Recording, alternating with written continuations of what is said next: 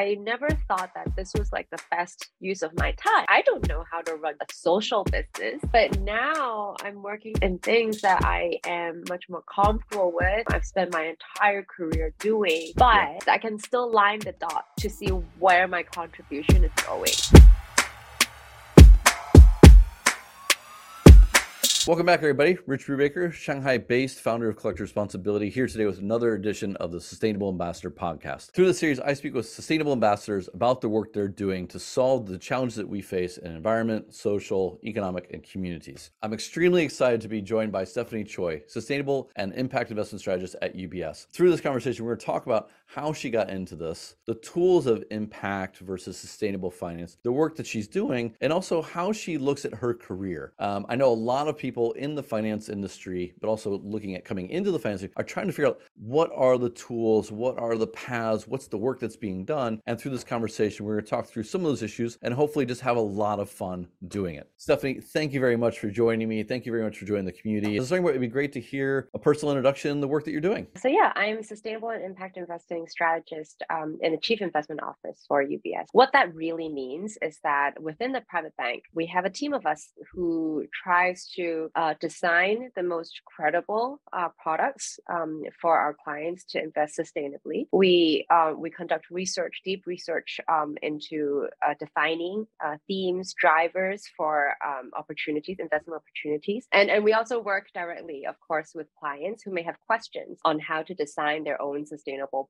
portfolios and journeys. Really, we're just here to serve um, the asset owners who have an aspiration to start implementing sustainability and impact in their portfolios. Is this really for your clients or is this also for the bank itself as well? In terms of the products and services we face clients, what you mentioned, you know, kind of the philanthropy part is actually housed under um, UBS Optimus Foundation. On my side, which is the private bank side, um, we're really just working with everything commercial rate or above. Um, okay. So, and, and this for us is actually like kind of it's a thin red line because like you know sitting in the investment office if i start talking about subsidized rates or like compromised returns then um, we're we're actually putting our entire um, kind of CIO advisory at risk because that mm. is like you know ultimately our job is to invest and our job is to make money and generate um, attractive returns for our clients. So right, right, now everything on our sustainable and impact investing shelf, like whichever asset class it's in,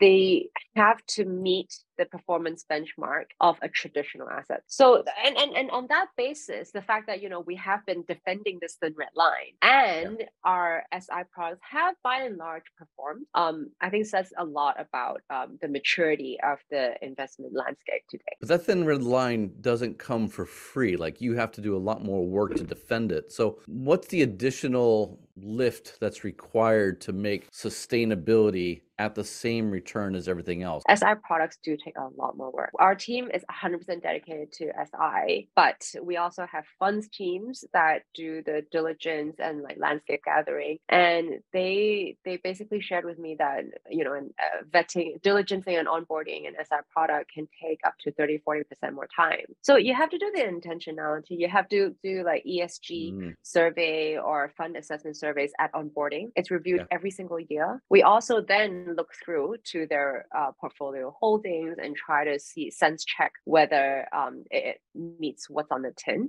So mm-hmm. th- there is quite a lot extra that has to be done. What are the major trends that you're seeing in sustainable finance to, to help you believe that the more money you throw at this actually having a wider impact on the challenges that are faced? Oh, um, actually, my day to day job is like 100% endorses my belief. This is not to say that it's a good thing.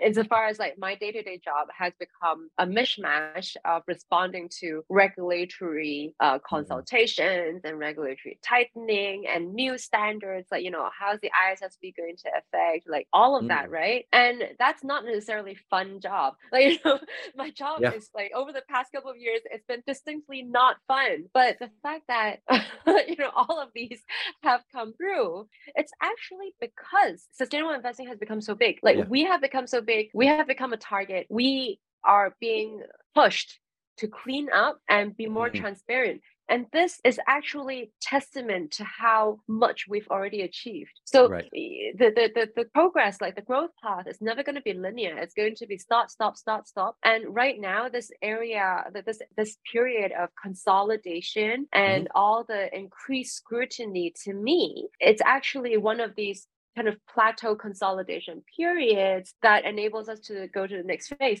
So part of that is also celebrating that, hey, you know, we managed to grow a lot in order to mm-hmm. justify this level of scrutiny. What's the scrutiny catalyzed by? Is it catalyzed by the risks and say like climate change is a risk to the financial system or to the energy system, or is it by the opportunities that are being missed on the other side of that equation? Because I, I really view everything as like you're either seeing it as a, as a compliance issue or you're seeing it as an opportunity. Which one do you think is driving things more? Okay, yeah. I would say that there are a lot of different things that are happening and they're all jumbled together together. Mm. So part of it is the um the financial risk. So th- this is the, the the value at risk of mm-hmm changing business practices. Yeah. And that is like, you know, the TCFDs, TNFDs in the world. This is what the regulators, a lot of regulators are trying to make as a norm for the entire industry. Yeah. So here, you know, people are saying that, so the regulators are actually saying that you, like fund XYZ, you need to tell me if climate change worsens, what is the value at risk of your portfolio? Because it's investor protection. The second bucket is greenwashing. They're saying that, oh, you guys are labeling it. So again, for investor protection, but not from a financial loss perspective, but from a scam perspective. They're saying, okay, how are you justifying your claims that you actually do use like sustainable and um, eh, sustainability and impact related data? And then mm-hmm. there's the final bit, which is the opportunity side. And this is where it gets the least um, stick. Like it's not a, a tangible uh, deadline for compliance. Right, um, right. And that's why a lot of people are failing to, to, to recognize that. But things mm-hmm. like, you know, the ISSB coming through and the fact that we can potentially have uh, much more standardized data is actually encouraging dramatic, extremely dramatic um, increase in disclosure rates. So, mm. according mm. to KPMG, Asian corporates um, from five years ago, I think it was something like only 40% of companies were disclosing uh, sustainability data. As of 2022, it's over 90%. Sure. It's the fastest growth rate of any region in the yeah. world. Backing up a little bit, what brought you into the world of sustainable finance and impact investment? Were you looking at as say a career at the time, or you were just interested in the idea of better, impactful finance? Well, actually, I think it would take a way step back. You know, my first job at Citi, where I, I spent 11 years, right? I, I, I was like a pre GFC baby uh, in terms of my career. And mm-hmm. and then kind of when the GFC happened, um, I was in London. I was working in London, and I actually saw the entire backlash and the rise of the ESG funds as we know it today. So okay. these are like the Norges Bank, um, Robeco's, you know, leading. Mm-hmm institutional sustainable investors. Okay. And I like to think of like ESG as something like um it's it's it's almost like um like once you've learned it like once this once you you're aware of all these information that's available you can't right. unlearn it right? right why how can we um, disregard information that's there. Because mm-hmm. for investors, as institutional investors or as advisors, it's our fiduciary duty to actually make the best decision based on the maximum material information available.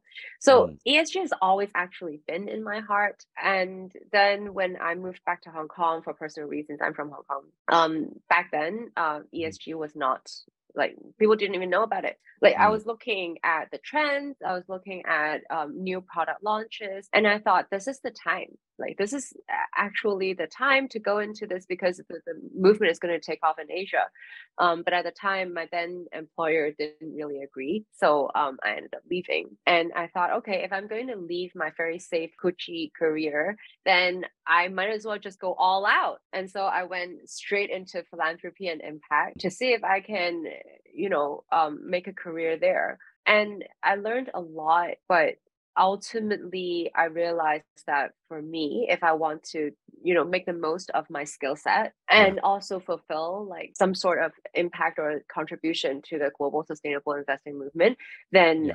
I, I probably need to be in a place that has more scale Mm. Um, and that's why I joined UBS. What's core to your job in terms of the skills, the knowledge, the certifications, the trends that you need to be paying attention to, gathering, and deploying so that the money you're putting into the market is headed in the right direction? I think there, there are two layers of different work the first is on the macro. Like we, we need to be able to bucket where all of these projects and opportunities are. Is it going to mm-hmm. be value creation? Is it value preservation? Is it just trying to say that you know things are changing we need to de-risk versus if there's an opportunity and it's bankable and we need to make money? I think this happens at the top down. You need to figure out um, you need to be able to you, you need to be comfortable working with vast data sets you know mm-hmm. and and really trying to make the, the data talk to you you know i actually don't need to hire another sustainable finance expert. I, I like we want to hire data science. We have so much data. Um, we have like our, our data set covers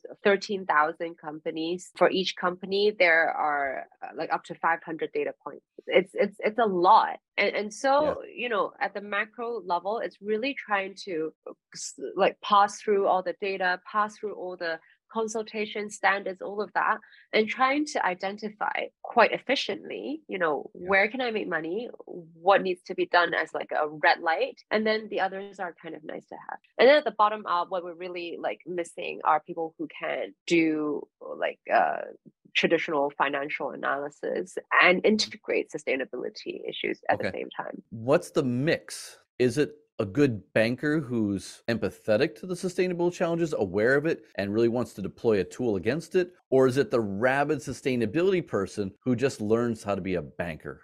Effectively the the people i know who are hiring uh, sustainable investors in an investment function mm-hmm. those candidates are first and foremost established investors mm-hmm. so they would much rather hire someone who has a track record who has who has delivered a track record of uh, like you know extracting returns than like teaching them the tools of sustainability current work and how you view impact investment sustainable finance high net worth like how do you view these not mm-hmm. pro, not pros and cons but like what are some reflections? I, I think people have different interests in this right? So i think some people really want to be like hands-on tangible and you know you want to know the exact credible impact of every single activity that you do.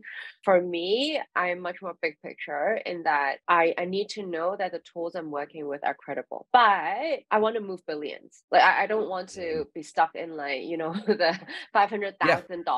tranches um, right. because I don't think that is uh, necessarily firstly what excites me. And, and secondly, it's, it's also like, um, I think different people have to play different function to get this going to build a fund of say 20 40 60 million dollars okay you're lucky if you get 2% off that. You got to do a lot more work than a traditional fund which just you know transactional looks at the spreadsheets. You have to go and verify the impact. And so a lot of my friends who ended up in impact ended up leaving and finding other avenues to do that. And i was curious like is that why you kind of left impact was that maybe you learned what you needed to and found a new way to achieve your mission but through traditional finance like how did that play out? Do I miss the times when I'm like working directly with social enterprises and really like, you know, trying to solve problems that I can see? You know, obviously that that was an yeah. amazing part um, of the journey.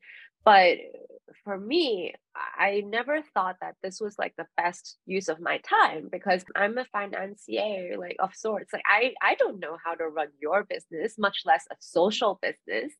So like who am I to give you advice? Right. But now I'm working in in in things that I am much more comfortable with that you know I've spent my entire career doing. But yeah. I I can see I can still line the dot to see where my contribution is going.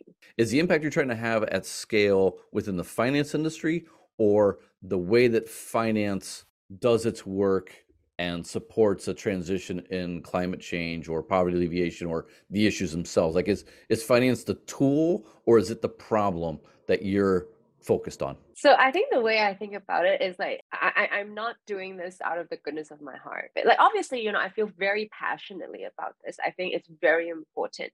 But I also think that sitting where I sit and also like if the mission is to bring scale, then actually it's not about the ethics of it, the morals of it. It's about the fact that, you know, from a very geeky standpoint, the world is changing. And all of these are no longer factors that you can ignore. And we're starting to price this. So so from, right. from my perspective, like in um like obviously like my heart is in this, as in like I I left my previous career. I really feel passionate about this. But when I'm communicating with others, it, it has to focus on the bankability of this, right? So mm-hmm. the fact that this is no longer a fringe movement, and right. the fact that there are clearing ways you know so for example the, the FX situation that that um, i outlined earlier at no point are we compromising returns we're just trying to tweak and design solutions such yeah. that everyone involved gets something out of it